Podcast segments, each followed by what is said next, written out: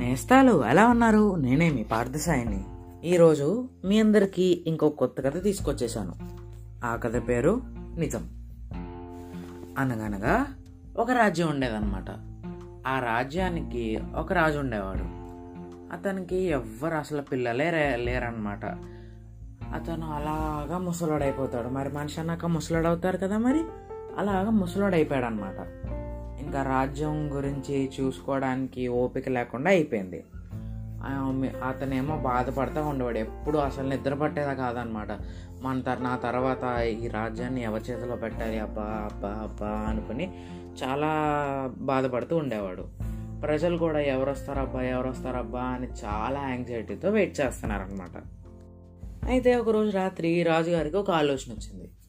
అంతే. వెంటనే తర్వాత రోజు రాజ్యంలో కొంతమంది మంచి వాళ్ళని తీసుకొచ్చి సభలో నిల్చోబెట్టారనమాట అప్పుడు అందరికీ ఇలా ఎక్స్ప్లెయిన్ చేయడం మొదలుపెట్టారు రాజుగారు.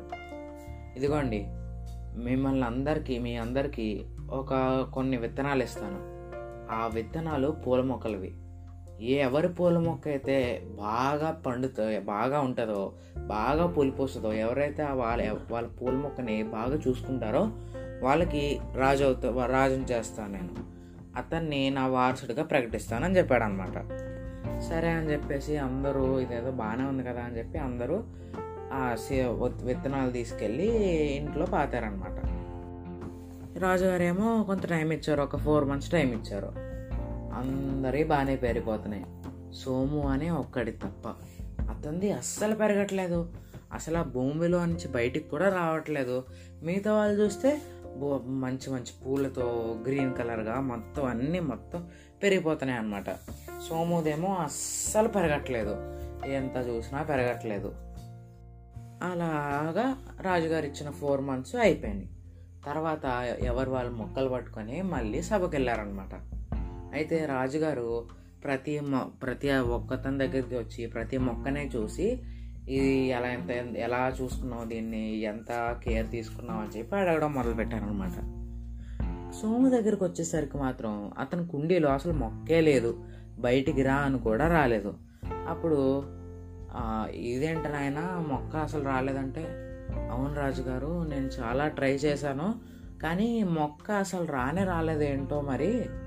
ఎంత కష్టపడినా కూడా మొక్క అసలు రాలేదండి. నన్ను దయచేసి క్ష- దయ నన్ను దయచేసి క్షమించండి అని చెప్పి చెప్పా అడిగాడు అనమాట ఇంకా అందరి మొక్కలో చూసిన తర్వాత సింహాసనం ఎక్కి నేను ఒక నిర్ణయానికి వచ్చాను.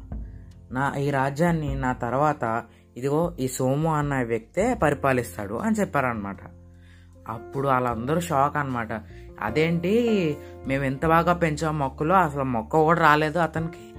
ఆ- సోమానాథన్కి సోము అన్న అతనికి మొక్క కూడా బయటికి రాలేదు. మేమేమో ఎంత బాగా పెంచామో మాకు రాజు కింద ఇవ్వలేదేంటి అని గొడవ పెట్టారు. అప్పుడు అసలు జరిగిందేంటో రాజుగారు ఎక్స్ప్లెయిన్ చేశారనమాట నేను మీ అందరికీ ఇచ్చింది కొద్దిగా వేడి చేసిన విత్తనాలు. అంటే అవి అస్సలు మొలకెత్తవు. సోము మి- విత్తనాల్లాగా. మీరు నన్ను ఇంప్రెస్ చేయాలని చెప్పి మీ విత్తనాలేవో మీరు వేసుకొని ఆ వాటిని పండించి తెచ్చారు కానీ ఎవ్వరూ నిజం చెప్పలేదు. ఒక్క సోము తప్ప. రాజ్యానికి నిజాయితీపరమైన రాజే కావాలి అంటూ ఆ ఒక క్లారిటీ ఇచ్చారనమాట అయితే ఈ కథలో నీతి ఏంటంటే మనము ఫెయిల్యూర్ అయినా సరే మన ఒక పనిలో ఫెయిల్ అయినా సరే సరిగా చేయకపోయినా సరే ఎప్పుడు అబద్ధం ఆడకూడదు. మనం ఏం చేసామో అది బయటికి చెప్పాలి తప్ప మనకన్నా ఎక్కువ చెప్పుకోకూడదు దానికన్నా తక్కువ చెప్పుకోకూడదు. ఎలా ఉన్నా సరే ఒక టాస్క్లో ఫెయిల్ అయినా మనం చేసింది మనం చెప్పుకోవాలి. ఎందుకంటే మనం ట్రై చేసాం కాబట్టి. సరేనండి మరి ఈ కథ ఇంతటితో సమాప్తం. మళ్ళీ రేపు ఇంకో కొత్త కథతో మీ అందరి ముందుకు వస్తా. అంతవరకు సెలవు.